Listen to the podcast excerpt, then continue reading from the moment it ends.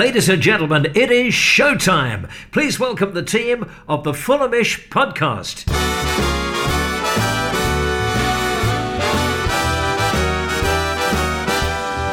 It's the Fulhamish podcast, your independent voice of Fulham FC. And whilst it doesn't really feel like it right now, the atmosphere is weird right here in the Duke of Cornwall where we're recording it. Fulham are in a playoff final again. We're off to Wembley after a nervous win over Cardiff City.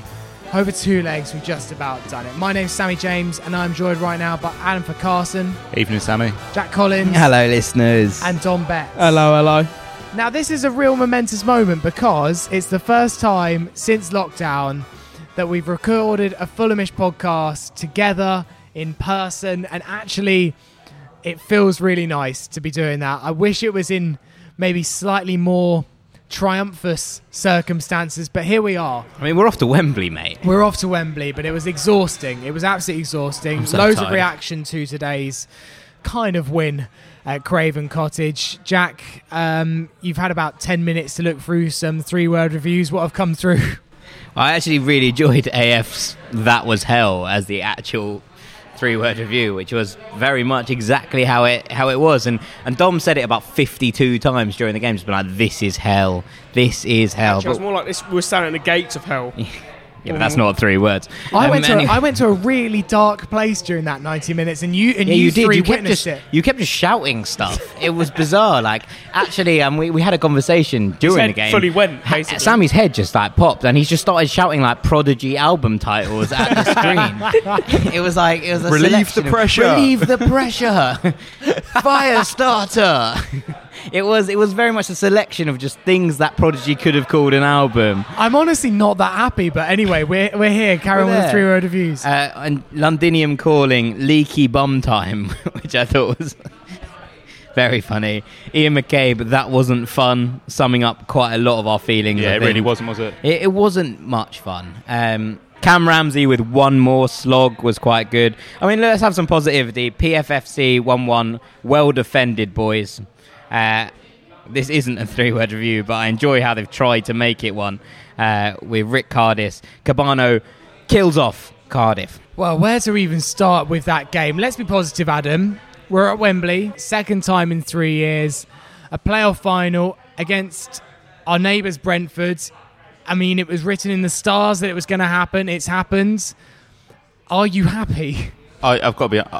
I'm, am I happy? I don't feel it after that game. I, I should be jubilant that we, we've made it to Wembley, but I just didn't enjoy the game that much that I haven't got myself around to looking forward to next Tuesday yet. Um, but I'm sure it'll be a great occasion. It'll be a great game, uh, and I think it, as you say, written in the stars that we are facing Brentford. I think that'll be a, a really uh, good game to look forward to. Dom, I mean, it, it all went wrong really quickly for Fulham, but then it kind of repaired itself almost as quickly as it went wrong.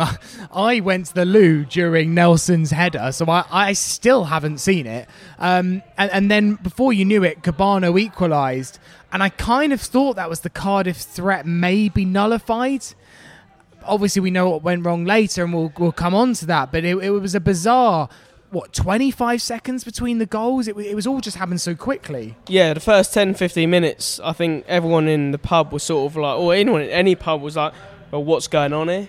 Because obviously they scored, we're like, oh, we're in, we're, we, we've literally standing at the gates of hell here. What the hell? What the hell is going to go on? How many times is Dom Bett's going to say that phrase? I'm gonna, this I'm gonna podcast? say the word hell as much as you want, mate. No, no, I, I, th- I don't know. It was sort of like when we immediately equalised, we are like, kind of, okay, we're, we're back in the game now. We're sort of we've restored our two goal lead, and we're like, okay, if we keep this to half time, which we did, and then we're like, okay, from half time we can now go on from here. But like, if you compare maybe from the first the first drinks break or from my equaliser to to half time, then look at the second half, it looked like two completely different sides. yeah Like we in the second half, I don't obviously we'll get onto it, but the second half was a completely different team to the first, and yeah, I, I don't know. It was apart from our goal, we had maybe a couple of chances where we looked like we scored, which are, you know, we we made half chances out of quarter chances. I guess you can argue for them. yeah So it was, and like I mean, Adam said that like he he knew that it was going to be a tough game from the start, and I mean, it was really, really. Apart from our apart from our goal in the first half, I wouldn't say we were like the dominant side or anything. Yeah.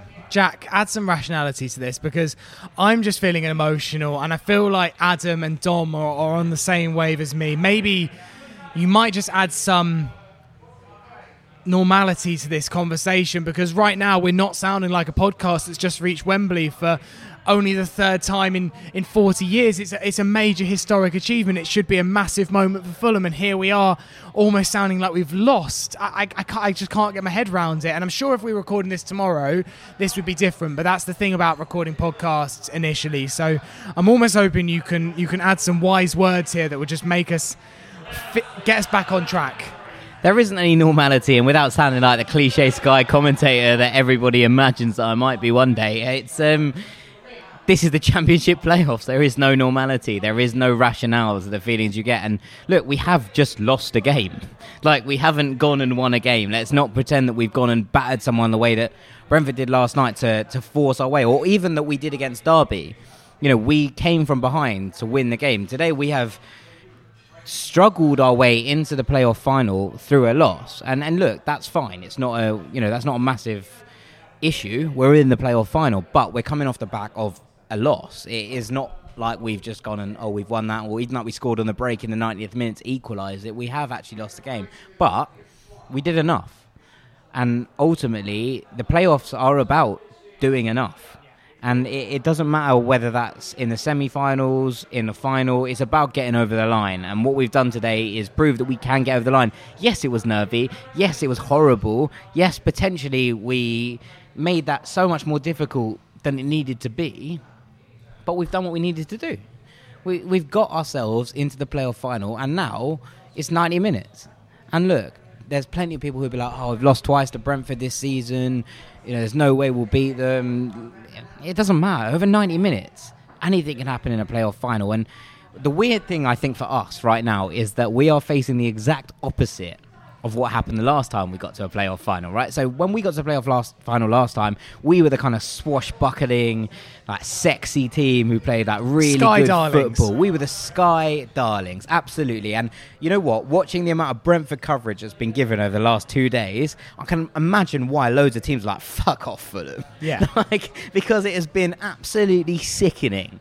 But equally, you can be like, okay, that's what we were like last time. This time we're coming in like Aston Villa were. We're like, okay, got a bit of experience. There's a little bit heads in the game here, and we've done this before. This is their first time, 90 minutes. Anything can happen. I kind of like as as much as like it was very very bad tonight. I kind of feel for this playoff final that I don't want to say it too early, but I feel like all the pressure is on Brentford because you know what they've played their last game at Griffin Park. They're Yeah. going to this playoff final where the, where playoffs is where they have always lost. I'm not saying it's going to happen or anything, but I don't. I can't see who is putting the pressure on us to win this game. apart from ourselves, other than Exactly, the, yeah. the, well, the money we've spent, you know, you can you can talk about Brentford being the favourites all you like, but we are still the team that But- should. But as you said, I get think all the pressure on us is only coming from ourselves. No one from the media or the outside world is putting pressure on us to win this game. in We didn't bottle two chances to get promoted. we bottled one chance to get promoted. Yeah, not but we. two. Yeah, but we. Hang on, could- I didn't say Yeah. we did. We bottle one chance. Yeah, hang on. The thing is, yeah, just make a the thing is though, we could have won that game and still finished in fourth. So Yeah, yeah, yeah. I, I don't think we've. You know, when we came off the break before that happened, and we saw the the Preston game and the Swansea game, and we were a couple of points off, and we were like, right, momentum's with us. We're right at it. We came off the break. We lost those two games. Everyone was like, "That's it. We're done. The promotion people race were is saying done." we were going to finish seventh at that point. we got back into it. Agreed, but we got back into it because other people slipped up, right? And we were consistent, and we won a load of games. And, and Scott Parker must be given immense credit for turning that around after we lost those two games. But it was it was chasing kind of shadows, weren't we? It was always relying on other people slipping up a lot to get back into that race. It nearly happened, Yeah. but it didn't. And but Brentford missed two actual gilt-edged opportunities. Well, yeah. I mean, like the Barnsley one, a maybe, but the Stoke one was an absolute.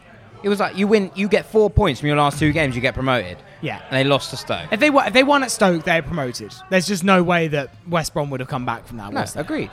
So, that, but even if they'd drawn at Stoke, I still think they would have beaten Barnsley. Three points to get promoted. Done. Like it, it was literally like that, and and I think that therefore they hype pressure on themselves. Look, I, I think the one thing to flip that a little bit on its head is that Thomas Frank piled all the pressure on Brentford yesterday to win that game. He came out in the media and was like, "We're going to win this game." He put like an un- unnecessary amount, as far as I'm concerned, of pressure on themselves, and they and they rose to it. Right? They didn't bottle that. Yeah. So I think that was him coming out and being like, "We don't bottle occasions." Yeah, what I I mean, yesterday was, was. yesterday was massive for Brentford. Look, we'll come on to Brentford in a little bit because there's plenty of time, probably another podcast to come on to Brentford. Adam, let's look at tonight and. Parker didn't start Mitro. That was the big question before the game: is does Mitro either get back into the starting eleven or at least on the bench? Parker said no, not at all. And we saw the Sky cameras panning to Mitro all night. I mean, he doesn't look. He's not in a wheelchair. I don't. uh, We don't exactly know how injured he is, but he's not. I don't know, walking on crutches. So there's probably a chance that he starts on Tuesday. Parker's got away with it. Parker has made a call here, a very brave call, particularly for second leg, not even to put him on the bench and just to say, actually, no, we don't want you even training as a sub on whatever your injury is, which we still don't know. The, the, the most we've heard is a loose rumour that it's a hamstring injury, but we still don't know. He has got away with it. And, and that's a brave call and one that he's done well. You've got to give him some credit there. Yeah, I think I, I think by not starting Mitro, not even having him on the bench, means that he has made a brave call, but he's put faith in a lot of his team as well. And ultimately, whilst we did lose that game today, we still managed to see it through just about. I don't think that Mitro would have been any use as a sub coming on in that game. Um, I mean, he wouldn't have relieved a lot of pressure as you wanted him to. Uh, it wasn't. It wasn't. Mitro wasn't that guy. AK did a great job of doing that, and I don't think that Mitro would have been the right guy to bring on. Um, but it does mean that if that's the calculated risk that we've taken to get him fit for the final and actually have him start that game, or even yeah, start that game hopefully, then I do think it was a decision worth making. There's surely no way Mitro doesn't start a final. Whether you Bobby Zamora him like we did against Atletico and put painkillers in his leg or hamstring or wherever, there's no way surely Mitrovic doesn't start a playoff final. what Adam just said, like it's, with Mitrovic, it's, there's, there's a few players actually in the Fulham squad who are like this. I'd argue Cavaleiro is one of them as well, who you don't you either start them or you don't play them Yeah. because you know the impact that Abubakar Kamara. made- Everyone everyone can diss Abu- Abubakar Kamara as much as they want, but who created our best chances in the second half? Abubakar Kamara. And who relieved the most pressure in my own famous Exactly, words? exa- Exactly. That's my point. Is like Mitrovic is kind of that player where you either start him or he doesn't play, and I think he will start on Tuesday. And I feel like Brentford are going to prepare for that. But obviously, we'll get into Brentford later. But we we saw last night that they're, it's not like the defence is locked tight. We looked at the game at the beginning of lock, the game at the beginning of the restart. Like we should have won that game. They done us. They done us twice at the end of the game. Yeah, well done, mate. But like to be like their playoff record is atrocious. Last time they lost to a Dan Burn header in from Yeovil. So Good for me, bring it up. yeah. So for me, I'm I'm looking forward to Tuesday because I feel like all as I said before, all the pressure is on them, not us, because Sky seem to love them, especially Liam Rosenior. He didn't even ask a question. He's like, "Oh no, you're so good, Thomas Frank." Jürgen, Jür- Jürgen Passion Klopp Part Two, basically. And yeah, no, I'm. It's not like I'm. Oh yeah, we're gonna win on Tuesday, but I feel like everyone's gonna be talking about them as opposed to be talking about. Oh, will Fulham be able to overcome the Brentford team? which I would say was positive, but of course, the last time that we have an example of this with Fulham, Fulham actually came out on top. Um, Jack, let, I just want to get your thoughts on on Neeskens. The incredible run continues. It was a brilliant goal today. The way that he he snuck round Cardiff's right back, which I think was Bacuna, Yeah, yeah. and and scored that goal to get us back in the game. Five in four Yeah. for, for Neeskens now. He's a man reborn, and Is he though? Every time Neeskens Kebano starts, he scores goals, and this has been a thing throughout his Fulham career. But he's still a, he's still it's, it's a career reborn. He was a, he's been a bit part player Yeah, for but the best I, part I, of two seasons. I feel like that's been down to uh, the management of his place in the squad. Yeah, People but he's don't still- like him, still but a he's player still re- he's- unbelievable. he's still a player reborn in the sense of what he's done, and he's proving it. And, and I just kind of wanted to get your thoughts on him. He obviously went off of that injury. We saw him on Sky with a, with an ice pack on the back of his thigh, and if he can't make the playoff final, It's genuine- over. I mean, yes, but it is a massive loss, isn't it? No, no, no, like legit. Like I, I, I- I said that mostly in jest, but equally like nah.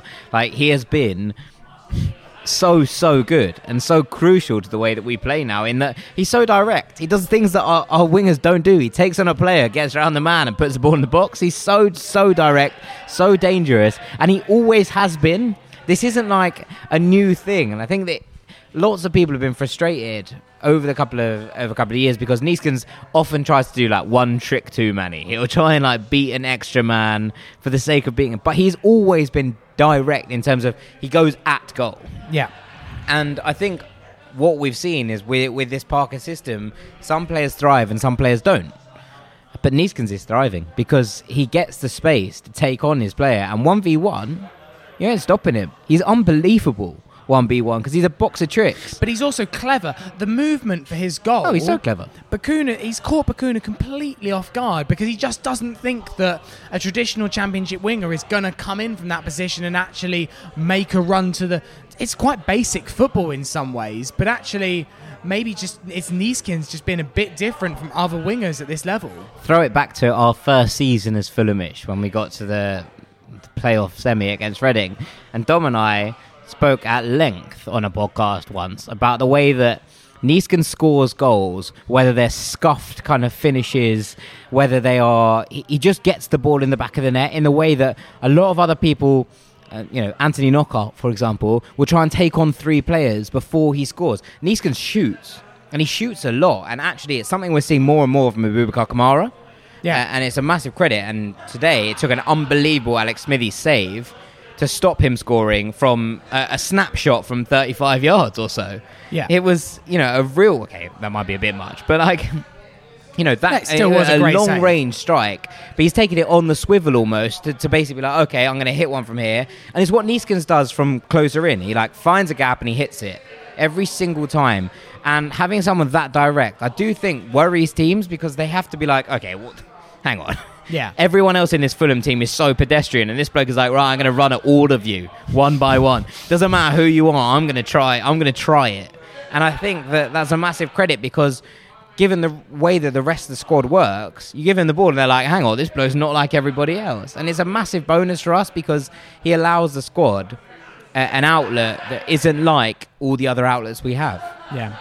Um, let's come on to Cardiff's second goal in this match. And it was Lee Tomlin. And, and honestly, Lee Tomlin has potentially caused two of my lowest moments of score uh, of, of, of, of supporting Fulham because the free kick he scored for Bristol City, I honestly thought That was it. We were done. I honestly thought had relegated us at the time he scored it. And then this goal came out the blue.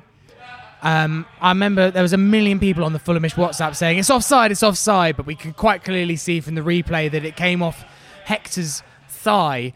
We've been quick to praise Hector. Pra- Hector got a lot of praise after Monday, particularly after the goal line clearance, To be fair, that was unreal. which was unreal, which was unreal. The same amount of criticism does need to be given, though, for what he did in contribution to that goal, which was atrocious. I think he had a poor second half generally. In Yeah. all honesty, there were there were a lot of clearances um, that you were thinking Hector just anywhere but not there, um, and that was exactly the case with the goal as well. I think he heads it back where Rodak has to make the save, and then it comes off his thigh for Lee Tomlin to make what I still think is a, as you say, a very good finish. Um, but I can condemn that was definitely your lowest point, seeing that goal go in. Um, I'm still confident that Hector can bounce back, and like he he has done in this season. You know, when we came back after the restart, he necessarily wasn't at his best, but he still has had some amazing games for us, and he's kept us in games. Um, so Yeah. I'm confident that you know he still has to start in the final and things like that. But yeah, he didn't have his best second half. Um, I think even we could say that he did contribute to that goal. He did contribute to some other chances for them, um, but he'll save just as many other goals in future games as he gave away today. Yeah, I mean Cardiff had their chances, didn't they, Dom? And that you look in the second half and maybe a finer side would have put some of those away. Hard to analyse it really. Cardiff don't really have a recognised striker. When you're bringing on Callum Paterson as your man to kind of try and save a leg, then then you you can see the ultimate weakness that is there. But Fulham defensively in the second half, whilst we were reasonably organised, we got away with one today, didn't we? Yeah, we held we held it organised, but we weren't organised in defence. If that makes sense. Like I, was, I, I said to Jack as soon as Callum Paterson came, I was like, I was like surely this, surely this man is bagging. So- so surely he's scoring it, but no, I wouldn't. I wouldn't say we stayed in the game due to our defensive abilities. I'd say we, we stay in the game due to Cardiff's uh, attacking inabilities.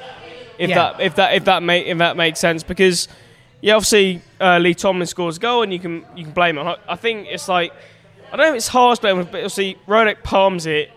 Rodak, I think he's trying to w- maybe knee it away and then it falls straight to to um, Lee Tomlin. But um, no, I think that that second half show. If we play like we did in the second half against Brentford on Tuesday, we have an absolute no chance. But it is a very different prospect that we face in this game against Brentford, isn't Oh, it? very easily is, Ultimately, yeah. Cardiff have only one way of scoring. It's set pieces. They scored from a corner, they scored from a long throw. And what we face against Brentford on Tuesday is not that, is it? So it's almost hard to compare how he performs in this game as opposed to what we'll face against Brentford on Tuesday. It's the only kind of silver lining that I'm taking for it. You know, lots of good teams struggle against direct sides. England went out to Iceland in the Euros. I don't want to. I don't want to Unbelievable relive side. that day in in. But- What a team. Lots of great Unreal. teams lose to shit teams who play long ball and hoofball football No, and set Yeah, but football. Iceland won. Yes, I know that. Look, stop it, Irish. I don't ever. I don't ever want to relive that day ever again. Look, don't get away from the point. At the ultimate oh, end of the day, what I'm saying, Cardiff are a different prospect to Brentford. Yeah, but I also think that if you ignore, obviously Brentford get what goal in 89th, 92nd, 93rd minute. That game at the beginning of the restart, we could have easily won that game. That the reason we lost that game wasn't because Brentford were better than us. The reason we lost that game was because they took their chances and we didn't.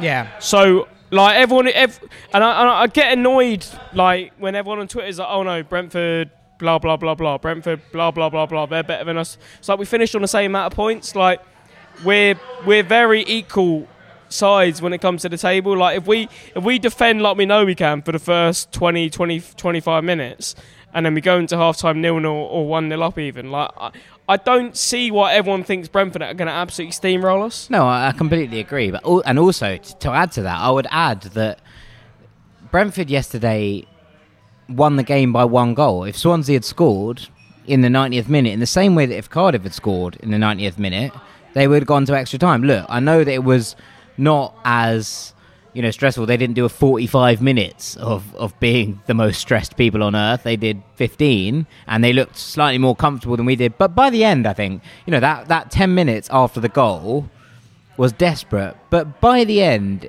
Fulham seemed to be riding things a little bit calmer. You know, it wasn't like we'd seen there was that Glatzel volley on the turn that went over the bar in about 87th minute. I was never that worried about that. there was yeah. there Well, no, wasn't actually massive amounts of chances Well, for no, Cardiff in the end, were there? no. Yeah, but if you look at if you look at Swansea, Swansea could have created a lot more chances if they didn't just shoot at the first opportunity. If, Bru- if Brewster had squared that with two minutes to go With to at the far- at the Selina far, at far post, post, he would have had a. You know, it was. They did it for less time, so I imagine the stress was was Brentford lower were and all of probably these only things. beatable to us in the first 20 minutes of the game. The, ul- ultimately, the point is, the problem we saw today is maybe next season's problem, Championship or Premier League.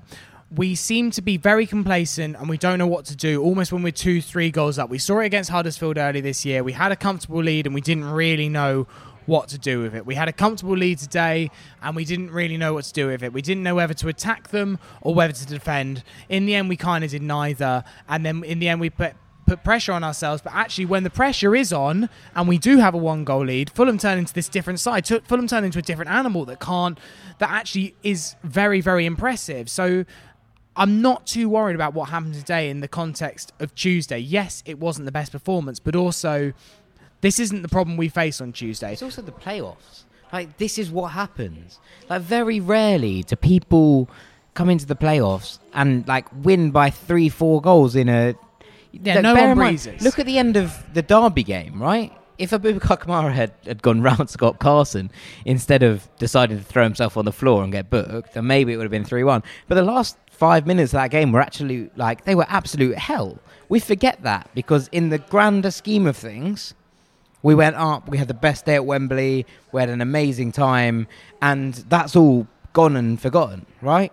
But actually, it wasn't enjoyable those last 10 minutes against Derby, were they? Like, we. No, but I guess it was just because it was in such a different circumstances. If it it, it was it was lost to, to to win rather than win to possible loss, and that's that's the reason for the emotion. I'm sure if we recorded this podcast tomorrow, this whole thing would have been different, and we'd have calmed down, and we'd actually be ecstatic about what we'd achieved. It was just stressful. It was just stressful, That's and I it. guess that's the way that's the way it is. That's being a football fan, isn't it? yeah. I still think if we hit the restart button though for Tuesday, we are still a very good team. We've finished level on points with Brentford this season. We've shown over the course of the season that we can at least match them and probably come close to beating them. I still think we can on Tuesday. We just have to hit that restart button after tonight because, and I'm sure that's what Scott was saying to the players after the game on the pitch.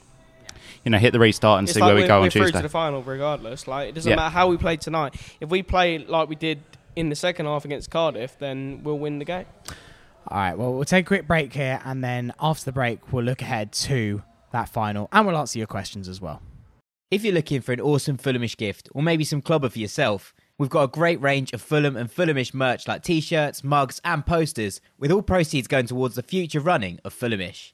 Check it out at fulhamish.co.uk forward slash shop. Welcome back to the Fulhamish podcast. Sammy James here at the Duke of Cornwall in Hammersmith. I'm joined by Anva Carson, Evening. Dom Betts, Hello, hello. Jack Collins. Hello, listeners. So, as you heard there, uh, Fulhamish merch store. Um, if you've ordered a mask, by the way, there's a few questions coming in about it. We're expecting delivery of our masks next week.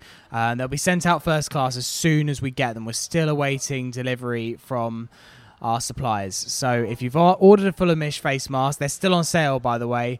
We're expecting them next week, and we'll send them out as soon as we get them. We've had quite a lot of questions in. I think people maybe missed the product description, which is fair enough. I mean, who reads things? Um, Dom's been waiting for a delivery from his suppliers for the last hour. Yeah, that's that's a good point. So uh, do check out the merch store though. Uh, there's a brand new range of t-shirts out as well. Okay, right. Uh, thank you, Jack, for the uh, half-time selection of beers. Hey, you're more than welcome. Uh, I've got quite a lot of Moretti to finish off in this last part of the Young podcast. Moretti. So I don't want to get too much into the nitty gritty of Brentford because we're going to try and do a podcast this weekend, um, probably with Billy the Bee because who else do you get in these Probably. circumstances?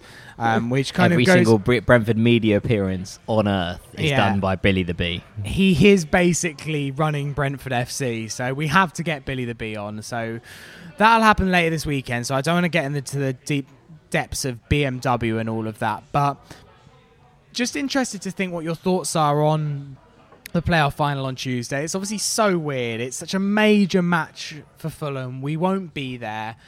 We'll be in probably some kind of pub, if not from home. Is there anything we can do as Fulham fans? It it feels like a weird situation, and and I think Dom put it uh, perfectly earlier when we were chatting when he said, "Thank God this isn't the first time we were back at Wembley," because I honestly wouldn't want to be at Wembley in these circumstances if it, we hadn't have been there two years ago, and therefore kind of at least have that feeling banked in our memories. It's it's never going to be as good as that day was, no matter what happens. Nothing will ever. I think. I think any, f- unless we literally win like a European. Do you not Full- think beating Brentford 2 1 the last minute? No, because like I. Everyone knows I don't enjoy going to football to watch football. yeah, Dom wouldn't be there in the 90 no, minute. no, He would have I, gone to get I, a I, genuinely, I extra genuinely think the only thing that could possibly top that day being a Fulham fan would be winning an FA Cup, Yeah, winning a League Cup, or winning uh, Europa League, uh, or what's the new one coming in? The UEFA Conference League. Mate, I'm so excited. Yeah. So so no, I feel like I'm so happy that we did it two years ago because, like I've, I've said it, if if we didn't do it two years ago, I'd rather us we finish mid table and, fin- and be in twelfth because it would be. Imagine you haven't been Wembley since 1975, and your first time back is behind closed doors. Like. Like I've said it, like think about Brentford, like their last ever game at Griffin Park is behind closed doors. Imagine that the Derby game was behind closed doors, and the Villa game was behind closed doors. Yeah, no, not like for me. absolutely imagine that. I'm not. I'm not like saying it as like a diss to Brentford or anything. Just I'm just saying like that is not. That's not football. No, of course. No, but people I texted me, Sammy, saying the best day in, in the club's history. For you know, that's It it. was. They're, they're on Well, the it wa- it was- they're on the verge. It was of in about ten years. Premier yeah. League promotion. No, no, no. I'm, I'm talking about Brentford. The, the- you know, they're on the verge of the highest the club has ever been, Well, right? And no fans They're like a League One. Are going to see it. No fans are going to see it. And look, there are plenty of things about Griffin Park I dislike as you know as a person like the fact that the away end doesn't serve pints the fact that they've got this myth of the four pubs when actually one of them's been closed for as long as I've been born you know and, and all of these things that bridge where you have to walk over which is fa- the fa- nonsense The, fact that it's not old school, it's a shithole. the fact that they are walk they are leaving their spiritual home for a connects version of the Keepmoat in Doncaster and you know they are they, they have literally abandoned their soul for this kind of like stadium built out of Lego is you know well fair play to them because I wouldn't be taking if this was the cottage The train would be connections going are wonderful, though, Jack. I would be going We're not It's a wonderful this. location. I would be going absolutely nuts if I was a Brentford fan because I'd be like, Bridges "You love- have sold, you have sold everything about the club that was like worth keeping." Kew Bridge is lovely on the weekends, though. But and but on top of that, none of them been able to see it. No one's been able to see them. Their last games, the greatest game that's ever been played at Griffin Park. They beat Swansea three one. Delicious, fantastic. Um, you know, great for them. No one was able to see it, and and ultimately, if that was the cottage, I'd be like, nah, keep it another year. But have you cycled over Kew Bridge on a Sunday in the sun? It's gorgeous, Jack. It's lovely. Yeah, I'm sure. Location, No, it's- location, Location, location. It- it's so west. It's not even in London anymore. So. No, I will have none of that. It's a great train. West London is it's a w- great West train. London it's a great pure. train from Putney. Look, uh, look. I, I'm just saying that I would be very sad if I was Yeah, a Brentford fan. And I, I, I actually have In my sympa- soul. I You have to be sympa- sad to be a Brentford fan in the first place. Well, yeah. So I have sympathy from that point, but you know, where where are you planning on watching it on Tuesday, Jack? It's it's just, I go, I just it's it's hard to get as excited as you could be, rather than tomorrow morning we'd be online, we'd try to be trying to book a ticket for Wembley, and, and that was so exciting two years ago, and and some of that's been taken away. Yes, tomorrow I might be looking for a table to reserve at a pub in Fulham. It's not it's not quite the same, is it? Might go, Sammy. Might go. Well, Might yeah, go. of course. He's got he's got the old journo pass. But let's assume you're not big time enough to go as a journalist. I'm probably actually legitimately going to work with watching from home. Like I've I- I've kind of got to the point where I'm watching it in a pub where everybody's a bit you know supposed to be distant and you know like, it just sounds like a lot of stress. Like, even Two tonight. t- Tonight it's been very quiet in here, and it's been actually really pleasant because you walk up, get a drink, whatever. We've all been sat, you know, at a table with lots of space, and it's been lovely. But I don't know if you know you, you're not controlling it, you're not you're not watching it. You're you're you're basically at a point where occasionally you're just sort of talking away and and things. And I think that was because of the nature of today's game, right? Rather than because of what it was. I think in terms of a playoff, you want to have like full eyes on it. You want everything you want at your disposal. I want to watch it with my family, who are all Fulham, like all of those things. And I think making that and trying to get that in a pub is actually quite stressful. So I actually think I'm probably going to watch it at home. Adam plans for the playoff final. Yeah, I'm going to be at home watching it with my family. Um, they didn't actually get to all come to the playoff final last time, so it'll be a bit of a different experience. But I still think we'll enjoy it, and I agree with uh, Jack's point as well. If you are watching from home, you do get to take in things like replays as well, and really enjoy every part of the game. Whereas there's not that much of the game at Wembley that I really would have remembered until I actually watched back the 90 minutes on TV. Dom. so I can I, I'm going with my dad, so I can see scumbags, not complete utter scumbags. Right. So uh, no, no, I'll, I'll probably go with my dad. Go to a pub in Putney, um, watch the watch the game there, um, and until my mum calls my dad back, and then he can go back, and I can just stay out and just end up a complete mess like I always do. Shout what about out to- you, Sam? I, I'm undecided. I, I genuinely haven't even thought that far ahead. I just about planned coming to the Duke of Cornwall today, so uh, planning next. Which I had to organise in the first yeah, place. well done, Dom. so planning next Tuesday is, is far beyond my remit at the moment. Um, let's answer some questions. Um, my phone's out of battery, so Jack, uh, you're in charge. Okay, Adam Bright says, "Does Knockaert start the final? As a fan, I want to see Kebano and AK 47, and I'm going to go to a man who I know has unbelievably strong feelings about this. AF, talk to me. I don't like Anthony Knockaert. Today, But the passion. Good. the, the passion merchant. Uh, I, I, I, today's game didn't They change my 50 opinion on him. I mean, you thought he got the assist no, for the first goal, He did, yeah, didn't. I did, and then I realised he didn't, and I don't love him anymore. Um, he did run 50 yards. Uh, he also passed the ball into the middle multiple times. He made some really bad decisions with his passing. Uh, I think he's had some great games, and I praised him on Twitter the other week, um, saying um, I really do think that he's turned it around since he signed his permanent deal. Uh, today's game wasn't one of those, and I do think as well with the form that AK showed when he did come on, um, it would be really tempting if him and Kebano were both fit to start both of those in the final. But a if you have AK and Kebano starting, who the heck do you bring off of the bench? Also, who Knock- starts on the left where they both want to play? I think AK can play very, very well on the right. I mean, today he played well on the left and he was cutting in, taking shots on his right. But I think AK can play very well on the right. To answer your question as to who could kind of come on to change the game, if you start the game quick enough and those two have enough of an impact and Mitro's playing, you could end up in a more comfortable position that you don't need to bring someone on to impact the game. But that's wonderful, but what if you don't? Then you're stuck on 60 minutes, nil nil, and you've got no one, really, because I don't think Cavan Knockaert can change the game off the bench. No, and I think this is something that Dom's actually been saying all year, and there's a very, very valid question here. Brett Pund, who says, well, uh, it's a bit of a longer question, but his first question is if, if Mitro and Kebano can't play, are we forced to play Joe Bryan at left wing? We should be forced to play not play Joe Bryan at all. no, no. If we're if we're if we're looking if we're looking at our front three, right? My my I, w- I would love to start a Aboubakar Kamara, right? Because I think he'd offer a lot. But my issue is then if you have the likes of Cavaleiro and Knockaert on the bench, there isn't really an impact player there. That I think that's your biggest problem. Like, I think when when we when we're going forward and we're trying to change a game, we often the likes of Bukar Kamara can impact a game, whereas with Knockaert and Cavaleiro, I think they're players who grow into a game. They're not players you can bring on in the 70th minute and are going to directly change something.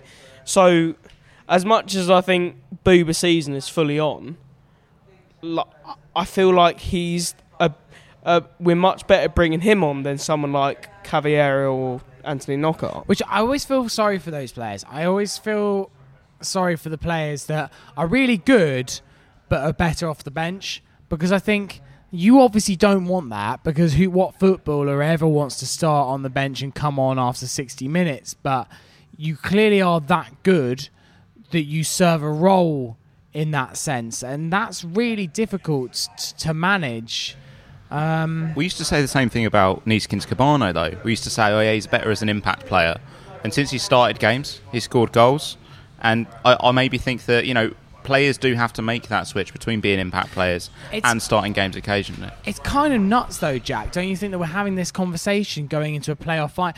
Brentford aren't worrying about who their front three are going into this game. It's kind of crazy that it's been this season for Fulham where we're actually wondering who on earth starts as the front three because you'd have thought by the time you've reached a playoff final you'd have worked that out.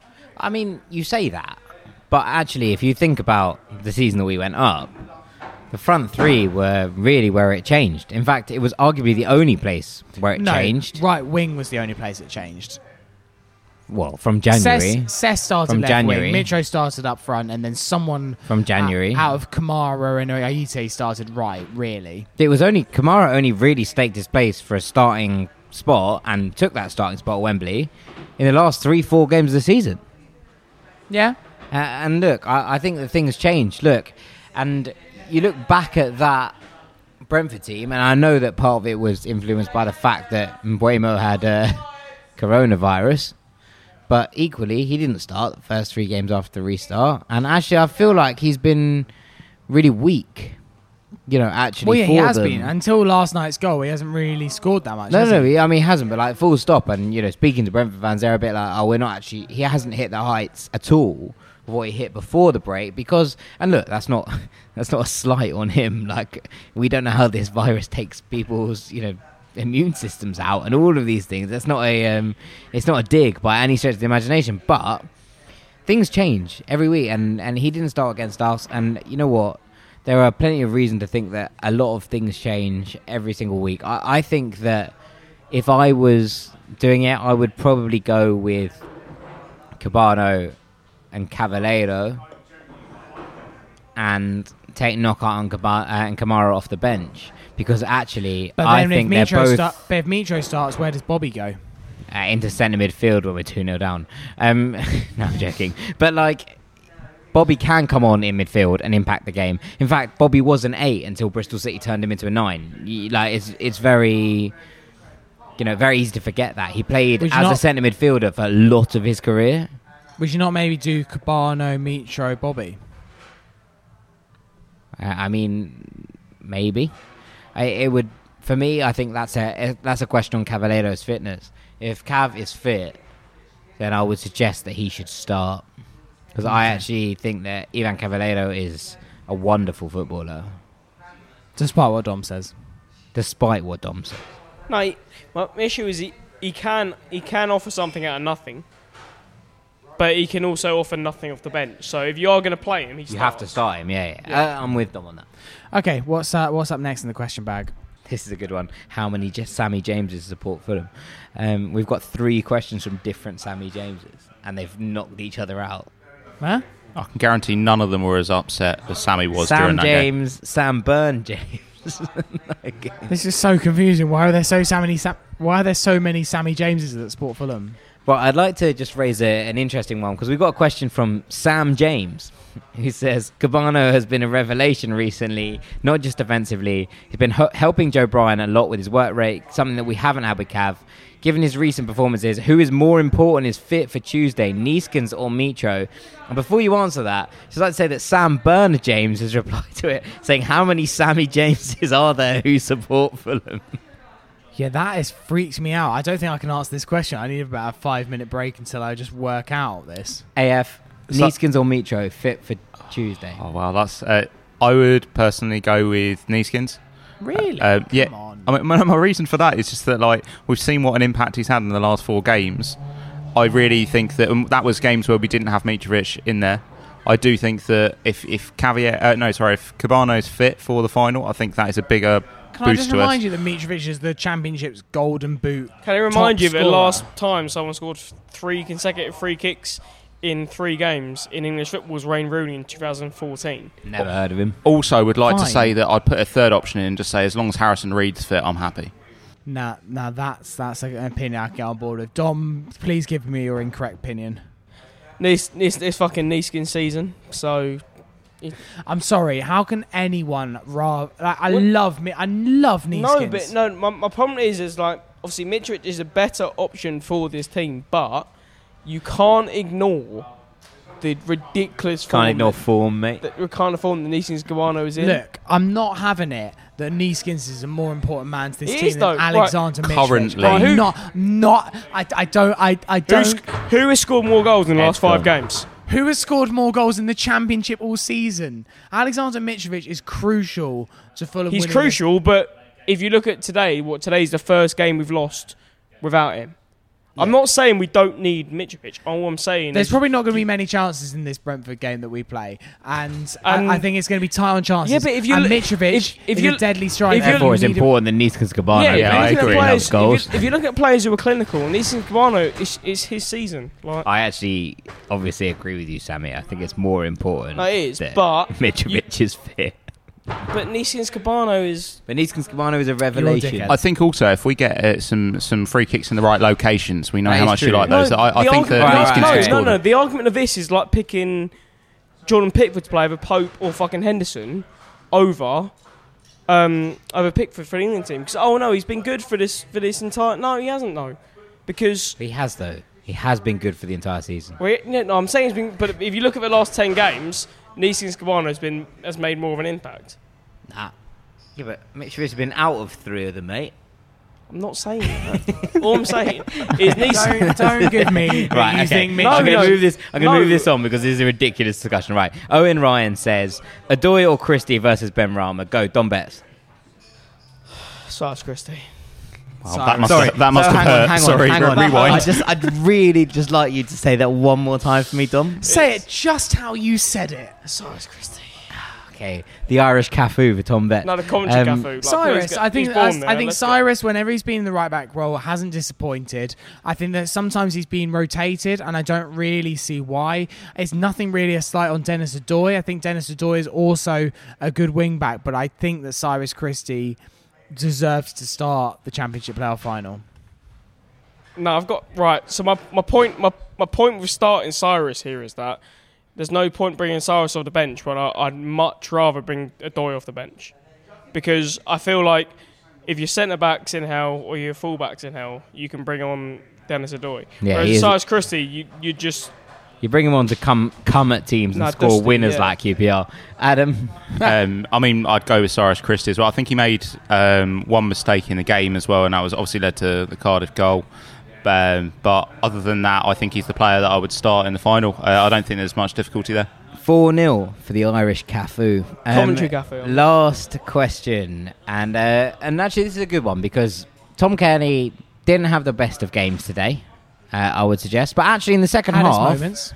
second half, I think provided more as he did at Cardiff than he had in the first half. And a lot of people commenting that he was actually one of the people that gave us an outball in the second half. Um, obviously, the skipper is the skipper, Sammy. He's going to start in the final, so it's not like a discussion of whether he's going to start or not. But w- what do we need to see from, from TC these days? Is it more that kind of gritty thing that we saw in the second half of today, or is it more kind of, you know, of those opening it up? changing the game kind of moments because we actually have a lot of players that can do that. But that kind of gritty performance where he was able to give us the outball, able to calm things down when things were really, really like tense, is that more important these days than actually scoring 30 yard screamers? The thing I've noticed about TC, he's one of these players. I almost think it's like a boxer that needs to be backed into a corner that's before he shows his greatest punches. I, often I notice that TC is better in the second half than the first, and I often think it's because Fulham's first halves are normally quite pedestrian, and TC's just allowed to have a lot of time and play sideways passes, and he isn't put under pressure. TC is best when actually three players are around him. When you've got the caricature photo like Lionel Messi has always showed, where there's six opposition players and TC's in the middle, but TC actually manages to find either the pass or the trick or the move that actually manages to to, to decoy half a team. What I'd like to see from TC is some guts. I'd like to see TC put into positions where actually he thinks that he might lose the ball because I think I back TC. I back TC two against one to actually find the space and find the pass that takes two players out of the game. So what I would like to see in this game is not the kind of pedestrian walking into the game that he often shows. And in the second half, he showed that today. There was a couple of times where actually he was put under a bit of pressure. He always thrives Loves under pressure. pressure. He always thrives when there's two players gunning down against him, and he actually finds that little gap and he runs through and he makes a bit of space. And, and that and that obviously, anytime that ever happens for a midfielder, it opens so much space for the attacker, the wingers, the other midfielders around him. So I'd like to see TC go into this game with some confidence. Back yourself under pressure under these Brentford midfielders who will try and press you down, who will try and close you down. You've got the skill to beat them. Yeah, Matthias what, Jensen is actually rubbish. I mean, Mickey that Mouse pass Klaus yesterday Jensen, would. some D- d- No, no, no, disprove that, pass is unreal. But like equally, he has literally the gap the size of Scotland to pass it through. Yeah. But I why- reckon I, My I man reckon has jumped I over fancy, Hadrian's Wall I and reckon he's I literally just fancy running- myself to play that pass in the gap that he's played it. I'd like TC thrives under pressure. Tuesday will be pressure, and I'm hoping that TC once Hat-trick. again proves some of his disprovers wrong. And we've been that on this podcast. No, TC, you, you're critical when you when when the criticism to- is due and go credit to- when credit is due, right? go do it again, TC. You thrives against Villa. King. Do it again. All right. Well, we'll leave it for there for today. Um, I hope you enjoyed our ramblings. And there should be a podcast between now and Tuesday. We're, we're working, obviously, we didn't want to jinx things by organising things too soon by organising a playoff preview before we even in the finals. So we will try and get something out this weekend. Hopefully, it's uh, with one of the guys from Besotted. I imagine it will be. Um, Jack, what is the title for today's podcast? Hell to Wembley. Hell to Wembley. That's a fine. That's a fine title, Jack. I know. I came up with it myself. Very, very nice.